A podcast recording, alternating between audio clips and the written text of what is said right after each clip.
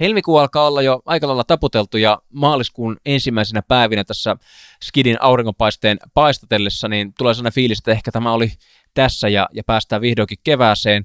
Tota, te ulkopoliittisesti ei kuitenkaan lähde sulosointuihin tai auringonpaisteeseen, vaan syvelle, syville vesille. Me puhutaan tänään Jemenistä ja Jemenin sodasta ja erityisesti sen aiheuttamasta humanitaarisesta kriisistä Jemenin kansalaisille. Tänne studioon on saapunut keskustelemaan aiheesta CMI-organisaation lähi asiantuntija Mikko Patokallio ja te ulkopoliittisten verkkolehden Amerikan toimituksen toimitussihteeri Ilkka Tiensuu. Me keskusteltiin aika lailla siitä, että minkä takia tästä Jemenin sodasta ei länsimaalaisessa mediassa kovinkaan paljon puhuta tai, tai ylipäätään suuri yleisö ei kiinnitä siihen mitenkään erityisestä huomiota. Ää, mielenkiintoinen ja ihmeellinen asia tämä on siksi, että tätä sotaa pidetään aikamme suurimpana humanitaarisena katastrofina. Ää, jakson leikkasi ja editoi Petri Vanhanen ja Jussi Heinonkoski, sen juontaa Tuomas Lähteenmäki. Kiitos paljon, kun kuuntelitte. Minä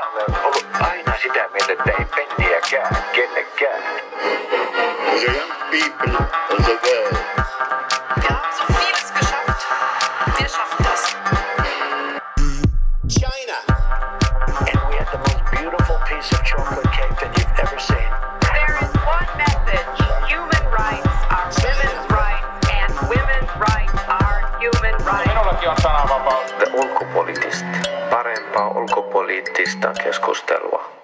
Tervetuloa taas tänne äh, ulkopoliittistin podcast-studioon. Tänään paikalla meillä kaksi lähi asiantuntijaa. Toinen The Ulkopoliittist-lehden Amerikan toimituksen päällikkö, Hefe Ilkka Tiensuu ja, ja sitten myöskin Mikko Patokallio, lähi asiantuntija CMIltä. Tervetuloa molemmille. Kiitos.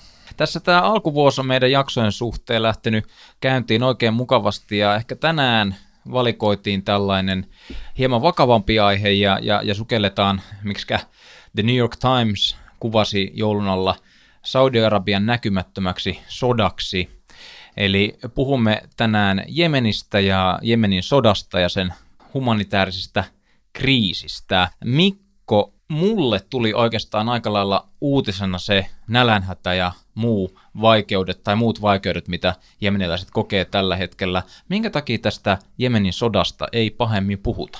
No se on ehkä siinä, että se on kuitenkin ollut maassa on ollut konfliktia nyt kahdeksan vuotta aika lailla. Se on pitkään jatkunut, että arabikevään aikana Jemen kyllä ehkä tuli monta, ensimmäistä kertaa monelle tietoisuutta ekaa kertaa ja sen jälkeen nähtiin isojakin muutoksia, mutta kriisi jatkui ja pitkittyi nyt taas niin kuulostaa väkivaltaista, mutta niin kuin tietyllä tavalla se on kaukainen maa, on kova kriisi, mutta verrattuna esimerkiksi Syyriaan, joka on toinen ollut kauhea konflikti vähän lähempänä vielä, niin ei välttämättä vaan paastilaa saanut, kun on monta kilpailevaa vaikeita tilannetta lähi mm.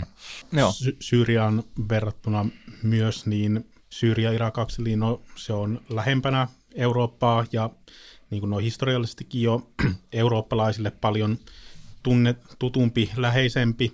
Ja lisäksi siitä etäisyydestä sit seuraa myös se, että Jemenistä on huomattavasti vaikeampaa tulla pakolaiseksi turvapaikanhakijaksi Eurooppaan asti, koska siitä jos lähtee varsinkin niin kuin näiden huutikapinallisten kontrolloimilta alueilta, joilla se humanitaarinen tilanne on kaikkein pahin, niin pohjoiseen ei oikein pääse, kun siinä on Saudi-Arabia, joka on toisella puolella tota, sodassa, ja itäänkin on melkoisen vaikea lähteä niin kuin sinne Persianlahden maihin pyrkimään. Sitten sieltä tota, pääsee niin Punaisen meren ylitse, joka nyt ei ensinnäkään ole mikään itsestäänselvyys noin niin kuin muutenkaan. Ja sen jälkeen, kun sinne tulee, niin siinä on rannikkovaltiot on Eritrea, joka on näihin päiviin asti ollut yksi maailman sulkeutuneimpia valtioita, ja sitten Somalia, joka ei myöskään ehkä tolleen vaihtoehtona ihan hirveästi houkuttele, ja tämän jälkeen vielä, niin kuin, että kun tästä selviäisi, niin pitäisi päästä Pohjois-Afrikkaan Välimeren rannikolle ja siitä Eurooppaan. Tämä vaatii sellaisia resursseja, joita aika harvalla jemeniläisellä kuitenkaan on, koska kyseessä on myös selkeästi köyhempi maa kuin mm. mitä Syyria tai Irak on olleet. Aivan. Äh, uskoisin myös, ja varmasti päästään myöskin tässä jakson aikana äh, keskustelemaan siitä, että syitä on varmasti myös monia muitakin. Tota, Mikko, jos sä pystyt hieman kuulijoille avartamaan, että, että näistä osapuolia, ei ehkä tarvitse mennä sinne ihan, ihan niin kuin, tilkkutäkkiin, vaan ehkä niin kuin pää, pääosapuolet tässä, tässä konfliktissa. No ehkä niin pääosapuolia ryhtyy katsomaan, niin tota, se ehkä se helpoin tapa lähestyä on se, että tota, entinen hallitus on nykyinen hallitus tietyllä tavalla kuitenkin, että tota, Jemenissä on ollut monimutkainen vallanrakenne siinä määrin tavallaan, että niin kuin on, on rajat kartalla ja valtio, mutta käytännössä valta on jakautunut moneen pienempään ryhmeen. Että tällä hetkellä tota, pääkaupunkia ja merkittävä osa maata pitää niin sanotut hufit, tota, joka heijastaa niin Pohjois-Jemenin yhtä tota, valtaryhmittämää, joka on ollut kauan aikaan tota, Jemenissä vaikutusvaltainen, mutta heidän roolinsa on noussut tässä niin kuin, transitioiden ja tota, vallankumouksen jälkeen näkyvämpään rooliin. Ja toisella puolella areenaa löytyy kansainvälisesti tunnistuin, mutta aika ahtalaitun hallituksen lippu, jonka alaisuudesta löytyy kuitenkin hyvin monta erilaista ryhmittymää, joka edustaa muun muassa niin kuin entistä Etelä-Jemeniä, joka kunnialtaan siinä, että oli lähi ainoa marksistinen valtio, ja löytyy myöskin erilaisia heimoryhmittymiä, samasta ryhmistä löytyy myöskin Al-Qaidan ja Isiksen rippeitä ylipäätänsä. Ja sen ympärillä on aika laaja alueellinen ja kansainvälinen ryhmittymä valtio, jotka tavallaan ovat valinneet tavalla tai toisella ryhmän, jota kannattaa tässä sekamelskassa.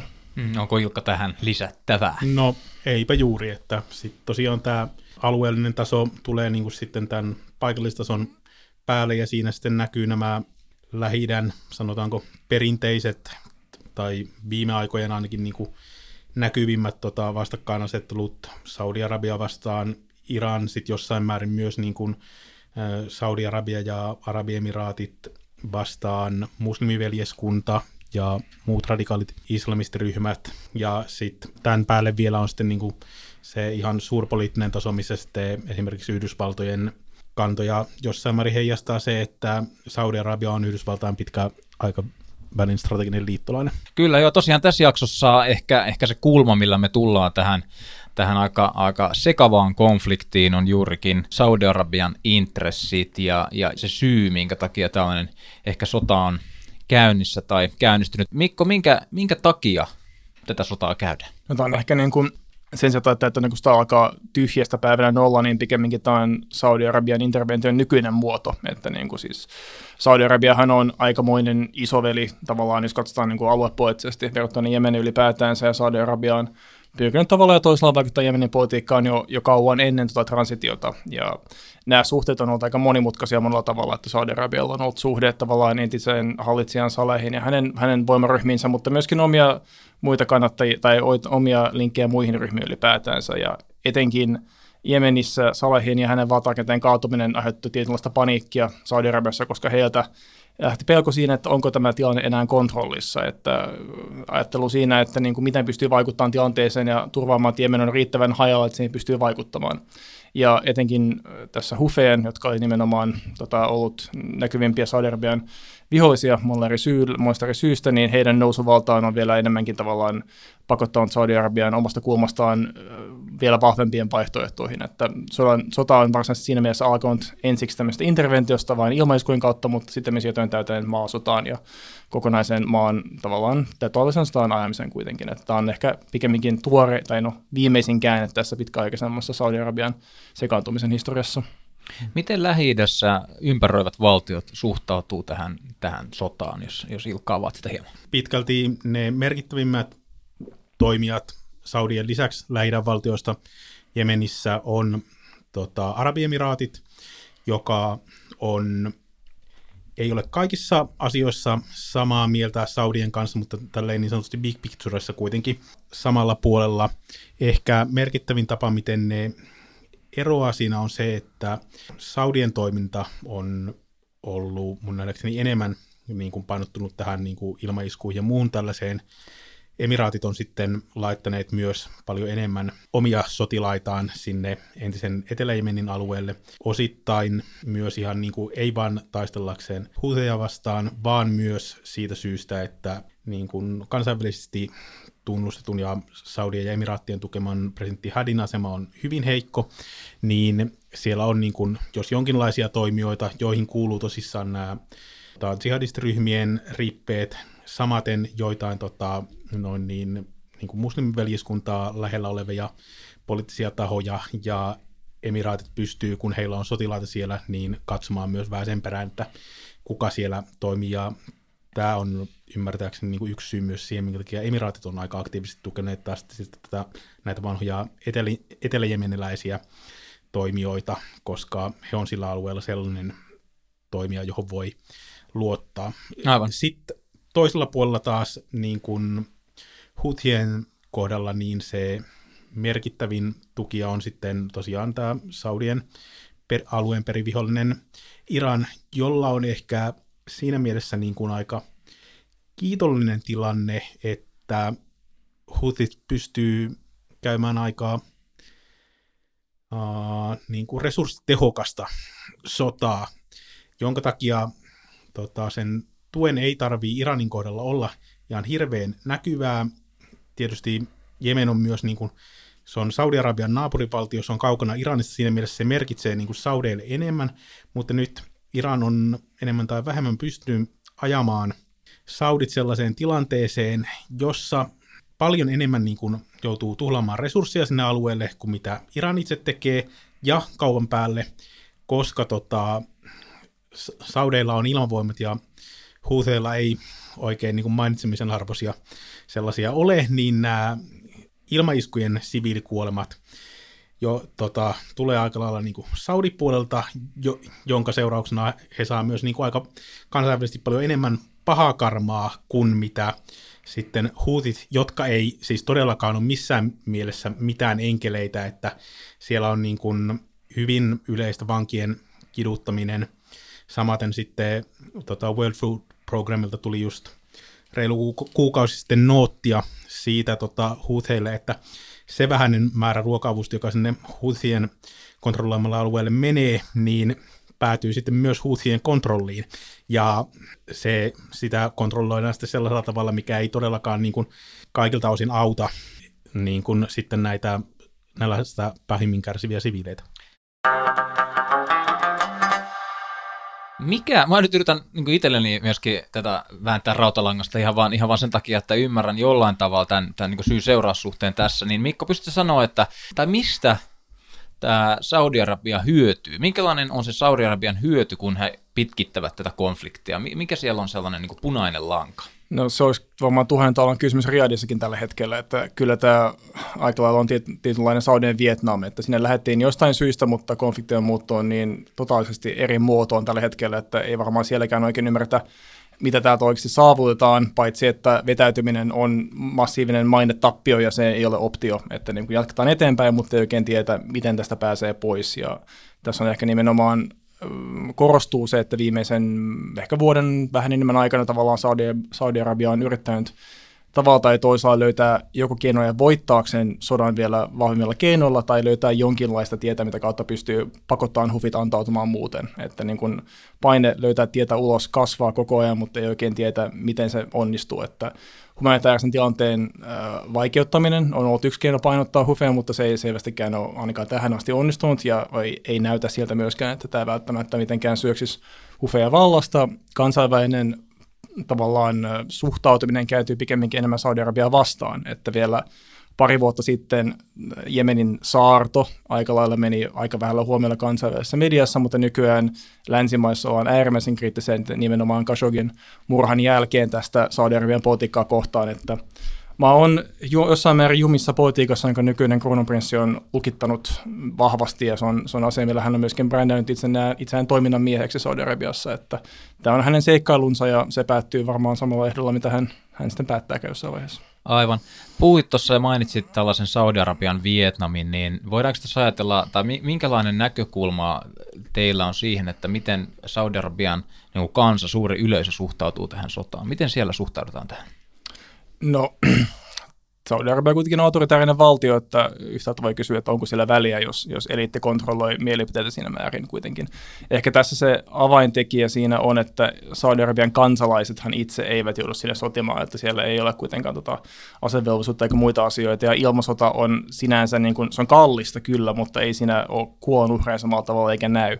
Se on ehkä enemmänkin, että kansainvälisen maineen kannalta se on Saudi-Arabia hyvin vaikeaa, koska Saudi-Arabia kuitenkin loppujen lopuksi, jos kaiken tavallaan tiivistää ytimeen on tavallaan riippuvainen ulkomaan kaupasta ja myöskin ulkoma- ulkomaisten valtojen turvatakeista. Ja ilman näitä linkkejä Saudi-Arabian valtio ja nykyinen valtion muoto ei pysy millään tavalla tai toisella pystyssä. Että mm. Saudi-Arabian seinen tavallaan politiikka, niin se, se ei ole iso ongelma Saudi-Arabialle siinä, että miksi Jemenissä menee huonosti niin sanotusti. Kansainväliseen kauppaan liittyen tuli vielä mieleen tämä yksi tekijä Saudien intresseissä alkujaan lähteä niin voimallisesti mukaan. Saudeillahan ei ole Intian valtamerelle suoraa pääsyä, vaan se on joko Persianlahden tai Punaisenmeren kautta. Persianlahden tota, Intian valtameren välissä on Hormusin salmi, jonka toista puolta kontrolloi Iran, joka kyllä pystyy sen pistämään kiinni, jos niin haluaa. Ja sitten jos tota, toisella puolella taas tota, Punaisen meren ja tota, Intian valtameren välissä on Mandabin salmi, ja jos sitä kontrolloi Houthit, jotka kuitenkin Saudit näkee enemmän tai vähemmän Iranin niin kuin käsikassaroina, niin sen jälkeen heillä olisi myös mahdollisuus niin kuin tilanteen eskaloituessa astetta niin kuin suuremmassa mittakaavassa, niin pistää ne poikki, jonka jälkeen niin kuin laivaliikenne on Saudeilla Intiaan hyvin hankalaa niin kuin molemmilta puolilta. Hmm.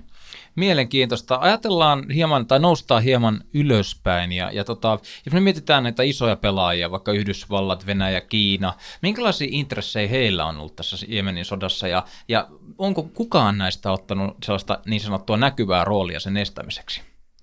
Ehkä Yhdysvallat on ehkä eniten tässä ollut aktiivinen kansainvälisesti. Kiina ja Venäjä kuitenkin on ollut etupäässä aika hiljaa Jemenin konfliktin aikana, että eikä Yhdysvallatkaan mitenkään hirveän äänekäs ollut Jemenin suhteen, koska se on monella tavalla Yhdysvaltojen kulmasta kiusallinen sota, että Saudi-Arabia on kaikista huolimatta kuitenkin Yhdysvaltain lähiden doktriinin kannalta keskeisiä liittolaisia, että Saudi-Arabian kautta Yhdysvallat edistää omaa alueellista asemansa lähi ja, ja se, että Saudi-Arabia on jumittunut sotaan, okei, okay, hufit ei amerikka- amerikkalaisten kanssa mitenkään kivoja tyyppejä, mutta se, että ne ovat joutuneet sotaan, jossa ilmaiskut, suhteeton väkivallan käyttö, suuren humanitaarisen kriisin, kriisin no, tavalla aiheuttaminen myöskin tai ainakin vakavoittaminen, niin se ei mitenkään amerikkalaisilla ole mitenkään hieno tilanne ylipäätänsä ja ehkä kuitenkin se, että miksi on näin hetken viime aikoina noussut, on kertoo ehkä enemmän Yhdysvaltain koti, kotimaan politiikasta ja Khashogin murrasta ja kuitenkin oli amerikkalaisten tämmöisen uh, green cardin haltija, että sen kautta se on ehkä noussut tällä hetkellä vielä kuummaksi perunaksi kuin aikaisemmin. Yhdysvaltain Jemenin politiikkaa on aika pitkälti toisen asteen politiikkaa siinä mielessä, että sen lähtökohtaisesti sanelee Yhdysvaltojen suhtautuminen saudeihin. Tämä näkyy niin kuin yhtäältä siinä, että noin niin Yhdysvallat on aika pitkän aikaa niin kuin myötäillyt suhteellisen hyvin Saudien linjoja, että sitten siinä, että kun tuli Hasujin murha ja sen nostattama kohu, niin sitten myös se kritiikki tuntuu välillä niin kuin heränneen vähän niin kuin muista syistä kuin varsinaisesti siitä, että oltaisiin yhtäkkiä niin kuin havahduttu, että hei, että tuolla Jemenissähän oikeasti on tilanne täysin kauhea, vaan enemmän niin, että se toimii jonkunlaisena keinona niin kuin nyt sitten laittaa Saudia vähän ruotua, että kattokaa nyt mitä te puhastelette ja millä tavalla. Ja ehkä tämä näkyy myös silleen niin kuin yleisemmin lännessä tällaisena polarisoituneena media- ja somekeskusteluna, missä sitten tämä asetetaan vaan tällaiselle niin kuin hyvin binääriselle akselille, tämä mm. koko kiista. The. Tota, onko tämä yksi niistä kiistoista, konflikteista, minkä huomioimiseksi pitää tapahtua jotain media huomiota herättävää. Eli koska jos me ajatellaan, että YK on maininnut tämän olevan niin kuin meidän aikamme pahin humanitaarinen kriisi ja siellä on niin lapsia kuin aikuisia ihmisiä niin täydessä nälänhädässä, niin kuinka paljon pitää tehdä, että huomiota saa? Siellä on myös lähihistorian pahin koleraepidemia, jonka voi aina niin kuin mainita no, kyllä. lisänä. Joo, Jemenillä ei mene lujaa millään, oikeastaan millään mitrillä katsoa maata, niin kyllä, kyllä maa voi äärimmäisen huonosti. Se on ehkä jännä, että niin kun mediahuomiota Jemen on saanut nyt pitkästä aikaa paljon enemmän kuin, kuin monen vuoden aikana, että Jemenissä on mennyt todella huonosti todella pitkään, että jos kelataan vaikka vuoteen 2010, niin pääkaupunki sanaan arvioitiin olevan maailman ensimmäinen pääkaupunki, loppuu vesi täysin ylipäätään. Että jo siinä vaiheessa nähtiin jo maassa niin kuin, ä, aliravitsemuutta aika paljon ylipäätään, ja maasta oli nopeasti loppumassa kaikki öljy- ja kaasutulot, jotka kaikki valtioissa meidän muutenkin tota, pankrottiin tässä asiassa, mutta ehkä nykytilanteessa se, on, se korostuu se, että ulkoa käsin voi tehdä jonkun verran Jemenin eteen, mutta maan sisällä on kuitenkin omia dynamiikkoja, joita on vaikea vaikea ulkoa käsin vahvasti säätää, että jos katsoo tämänhetkistä tulitaukoa Hudeidon ympärillä, joka on aika huivalla pohjalla, niin siitä on aika vahvasti nyt esimerkiksi hufeja syötetty siihen, että he eivät välttämättä tee itse omaa osuuttaan siinä, että painisivat tulitaukoa toimeen kunnolla. Että, ja Jemenin sisälläkin nähdään yhtä lailla aika paljon tulitaisteluita niin sanottujen liittolaisten välillä säännöllisesti kuitenkin tavallaan, että ulkokäsin voidaan luoda mahtava kehikko, mitä kautta voi ratkaista konflikteja, mutta käytännössä, jos ei osallista itse osapuolia paikan päältä, niin se ei riitä. Ja median huomio ei tavallaan millään tavalla sinänsä osallista paikan osapuolia, että se vaatii myöskin rauhanrakentamista ja tota, välitystoimintaa itse kentällä osapuolten kanssa. Ja lisäksi tässä on ehkä niin kuin molempien osapuolten kannalta hyvin niin kuin hankala tilanne, tai se rauhaa vaikeuttaa se, että niin kuin nämä suuret, suurissa tavoitteissa molemmat osapuolet on kuitenkin hyvin kaukana toisistaan, että jos, jo, jos katsotaan ihan niin kuin sitä, että huutikapina kuitenkin alkoi joskus viime vuosikymmenen puolivälissä noin suunnilleen. Sitä kesti kymmenen vuotta ennen kuin huutit pääsi sanaahan asti. Eli niin kuin nämä viimeiset kolme-neljä vuotta on huutien mittareilla kuitenkin niin kuin heille kohtuullinen menestystarina siinä määrin, niin kuin, että kuinka paljon valtaa he ky- kykenevät käyttämään, että siinä saa niin kuin hyvin ahtaalle ajaa heidät ennen kuin joku suorapuhe niin kuin vallasta luopumisesta omalla alueella alkaisi tuntua niin kuin mm. mielekkäältä. Mikä näiden huuttikapinallisten tavoite tässä konfliktissa on? Mitä he haluavat saavuttaa? No ehkä jos niin yksinkertaisesti toteaa, niin vallassa pysyminen on ihan mukavaa kuitenkin, jos on tavallaan poliittinen tai aseinen ryhmä. Se ehkä niin kuin jos, jos kurvaa vähän taaemmaksi niin, kuin niin sanotun huvikapinan alkuun, niin tavallaan hufilaisuus tavallaan niin on äh, eräänlainen tavallaan niin uskonnollis-poliittinen identiteetti, joka on noussut nimenomaan. Uh, hufithan ovat etupäässä koostuvat niin sanotusti zaidilaisista, eli tavallaan Shia-islamin yksi vähän esoterisempi haara, jolla on vielä tota, Pohjois-Jemenissä on tavallaan tota, kannattajia, niin tavallaan sen identiteetin ympärillä tavallaan tämmöinen niin kuin poliittinen asenneryhmittymä muodostui. Ja nimenomaan tämä muodostui, koska kokivat, että Saudi-Arabian edistämä islamin tulkinta niin kuin syö pois heidän identiteettiä ja heidän oikeutta ja heidän asemaansa ylipäätänsä. Ja pitkä tarina lyhyeksi tavallaan niin kuin muutama murha ja muutama epäonnistunut neuvottelu myöhemmin, niin tavallaan tästä tuli pitkäaikaisempi kiista Jemenin hallinnon ja nimenomaan Pohjois-Jemenin väestön välillä, jossa Saudi-Arabia nimenomaan näki, että Jemenin hallinto on tapa kurittaa tämmöistä ryhmää, joka heidän rajalla alueellaan toimii ikävässä asemassa siinä salakoulutuksessa ja muissa, muissa asioissa. Että tätä kautta tavallaan niin kuin hufikapinallisilla on vähän hyvin syvin juurtunut antipatia Saudi-Arabiaa kohtaan kuitenkin monella tavalla, ja hufit ovat muuttuneet ehkä taitavammaksi peluriksi Jemenin valtapolitiikan pelissä, että he ovat kuitenkin olleet paitsi jossa monta kymmentä vuotta ja vasta ehkä 2013 on niin kuin noussut Jemenin maanpoliittisen toiminnan sisällä jonkinlaiseksi toimijaksi ylipäätään. Sen jälkeen tavallaan ehkä moni analytikko on todennut tavallaan, että niin kuin valta alkoi maistumaan liiaksi, että haluttiin nimenomaan keskittää enemmän valtaa itselleen ja ottaa se vastuu, kun tavallaan tuli, tai ottaa valta itselleen, kun tuli mahdollisuus siihen asiaan ylipäätään. Mm. Ja siitähän tämä nykyinen aseinen konflikti nykymuodossaan sai alkunsa, kun vallankaappaus nähtiin sanassa silloin. Ja, t- ja tässä niin kuin ytimenä on, mä yritän jollain tavalla referoida tätä myös samalla itselleni, niin on se, että Saudi-Arabia pelkää sitä, että Iranin vaikutusvalta niiden ihan takapihalla kasvaa, siis periaatteessa näiden huthien näkökulmasta. Kyllä se on ehkä niin kuin yksi hyvin tehokas mobilisoiva tekijä yli Saudi-Arabia ylipäätään, että niin kuin, jos niitä ei pysty, pysty hallitsemaan, niin he pitää tuhota. Ja Saudi-Arabian yritykset hallita hufeja eivät monesta eri syystä oikein ole onnistuneet, että ei oikein löydä yhteistä kieltä ja tapaa toimia, että on tämmöisiä taktisia yhteisymmärryksiä voinut syntyä, mutta niin kuin epä, epäilys on niin syvää ja pysyvää, jonka takia ja linkit Iraniin ovat vahvistuneet nimenomaan erinäistä syistä, jonka takia Saudi-Arabia näkee sen aika lailla ongelmana itselleen omaa turvallisuuteen, turvallisuudella mm. aika monella tavalla. Palataan hieman tuon äh, nälähätä pointtiin ja siihen, että mitä, mitä käytännössä on the ground tapahtuu. Pystyttekö te antaa jonkinnäköisiä lukuja siitä, että kuinka monta ihmistä tämä nälähätä tällä hetkellä koskettaa? Miten suuresta ongelmasta me puhutaan? Näin ulkomuissa osaa, pu- osaa sanoa tarkkoja lukuja, mutta äh, käsittääkseni kuitenkin onko muistaakseni reippaasti yli puolet mm, väestöstä kärsii joo. jonkinlaista tota, vakavaa aliravitsemusta ja niin kuin, en, en muista tarkkoja taulukuja, mutta siis... Puhutaan Jemen, kymmenistä miljoonista siis. Jemenissä jo on 20 miljoonaa ihmistä, niin puhutaan niin kuin 12-13 miljoonaa ihmistä kärsii vakavaa ali, mm. aliravitsemusta vähintäänkin, jos ei suoraan nälänhätää, että totta kai nälkähän tapaa hitaasti, mutta sinänsä se on kuitenkin niin pitkäaikainen ongelma ja maan rakenteet ei ole millään tavalla sellaisia, että tästä niin kuin toivottaisiin hetkessä kuitenkaan. Mm. Jos ajatellaan tämän ongelman laajuutta ja, ja sitä, että herätyskellot soi ja välillä ne on vaienneet, niin mitä kansainvälinen yhteisö on tehnyt saadakseen Jemenin rauhan? Minkälaisia toimenpiteitä tai operaatioita tällä hetkellä on meneillään?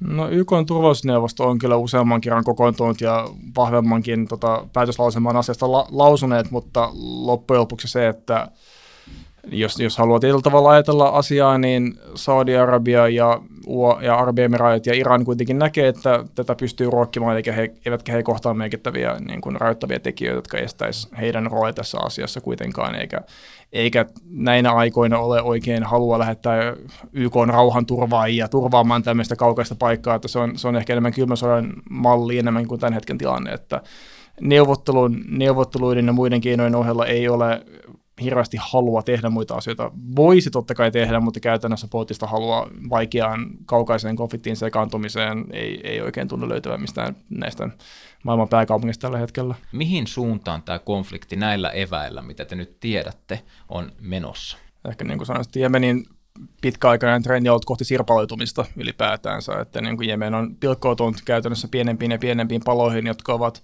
entistä enemmän niin kuin poliittisesti, mutta myös taloudellisesti ja myöskin niin kuin yhteiskunnallisesti erillään toisistaan, että niin kuin se, mikä Jemen on, on ehkä enemmän niin kuin kartalla piirretty, niin kuin väritetty boksi, mutta käytännössä maan sisällä on de facto täysin äh, tosiasiallisesti erillä olevia poliittisia yksiköitä, joissa on omat aseelliset ryhmät, mahdollisesti jopa omat valuutat jossain vaiheessa ja muutenkin irtaantuu täysin koko ajan toisistaan. Ja tämmöinen niin, kuin, äh, niin, kuin niin sanottu niin kuin epäonnistunut tai failed state tota, niin kuin mallihan ei ole mitenkään millään mittarilla kovin hyvä ihmiskunnan kehityksen kannalta, mutta myöskin tavallaan se luo jatkuvan epävakauden tekijän aika tota, niin kuin maailmankaupan kannalta kriittisellä alueella ylipäätänsä ja myöskin puhumatta, että siellä on kuitenkin kymmenen ihmisiä, jotka, joiden tulevaisuus on tavallaan äärimmäisen, äärimmäisen heikosti tilanteessa. Mm-hmm. Ja sitten tosiaan niin kuin mikä tästä sirpaloitumisessa myös on niin kuin hankalaa tai konfliktia ruokkivaa on se, että sitten ei löydy oikein yhtään mitään sellaista osapuolta, jolla olisi tukea edes puolen väestöstä silmissä, että huuteilla tosiaan on lähinnä se, no heidän tällä hetkellä halussaan pitämien saadilaisten sydänmainen tuki, kyllä voi katsoa, että siellä heillä on aitoa tukea, mutta ei se niin kuin minnekään muualle sitten juuri ulotu. Sitten sit on hyvin monia sellaisia niin kuin paikallisia toimijoita, joilla on oman alueen tuki, mutta ei välttämättä tämä laajempi. Aika lailla siellä alapäässä alkaa kyllä niin kuin tämä edelleen kansainvälisesti tunnistettu hallitus olla, koska sillä ei ole niin kuin oikein mihinkään näistä koalition alueella olevista paikallisista toimijoista niin sellaista otetta, jonka kautta mm. Sillä olisi niin kuin muuta uskottavuutta kuin se, että se on kansainvälisesti legitiimi. Niin, tässä ehkä myöskin se, että vaikka väkivalta vähenisi, niin tavallaan ei ole sellaista yhtenäistä rakennetta, mitä kautta pystyisi luomaan oikeasti kestäviä rakenteita. Mm. Että vaikka saataisiin tulitauko vähän kestävämpi ratkaisu, niin kuitenkin se on niin älyttömän fragiililla pohjalla, jonka takia se on hyvin nopeata ja helppoa palata taas väkivaltaiseen konfliktiin ja taas uuteen vakavampaan kriisiin jopa ylipäätään se, että niin kuin ainekset ovat aika heikkoja tällä hetkellä, että päästäisiin kohti kestävää, kestävää ratkaisua ja rauhaa. Kyllä, mä, mä yritän jotenkin näissä, näissä jaksoissa hakea sellaista, varsinkin loppuun sellaista tietynlaistä silver liningia tai jonkinnäköistä positiivista äh, klangia, mutta nyt musta tuntuu, että sen etsiminen, mä oon tässä yrittänyt sitä tehdä. Vähän niin kuin aika pitkälti yrittänyt kirjoittaa muistiinpanoja ja sun muita, niin, niin, niin tota... Mä voin antaa kyllä yhden semmoisen, tota, että niin kun, jos niin kun hopeareinusta haluaa, niin Jemenillähän on hyvin monipuolinen historia, hyvin kaunis luonto, ja tätä kautta ehkä ihmiset perehtyvät siihen, että Jemenissä on paljon, mistä pitäisi olla kiinnostunut, ja jonain päivänä kun että Jemenistä toivottavasti koistaa rauha, niin ihmiset pääsevät perehtymään niihin asioihin paljon paremmin, että se on ehkä tämä niin hopeareunus, jonka nostaisin tässä vaiheessa. Inshallah. Aivan loistavaa. Kiitos paljon molemmille. Kiitos. Minä olen ollut aina sitä mieltä, että ei penniäkään kenellekään.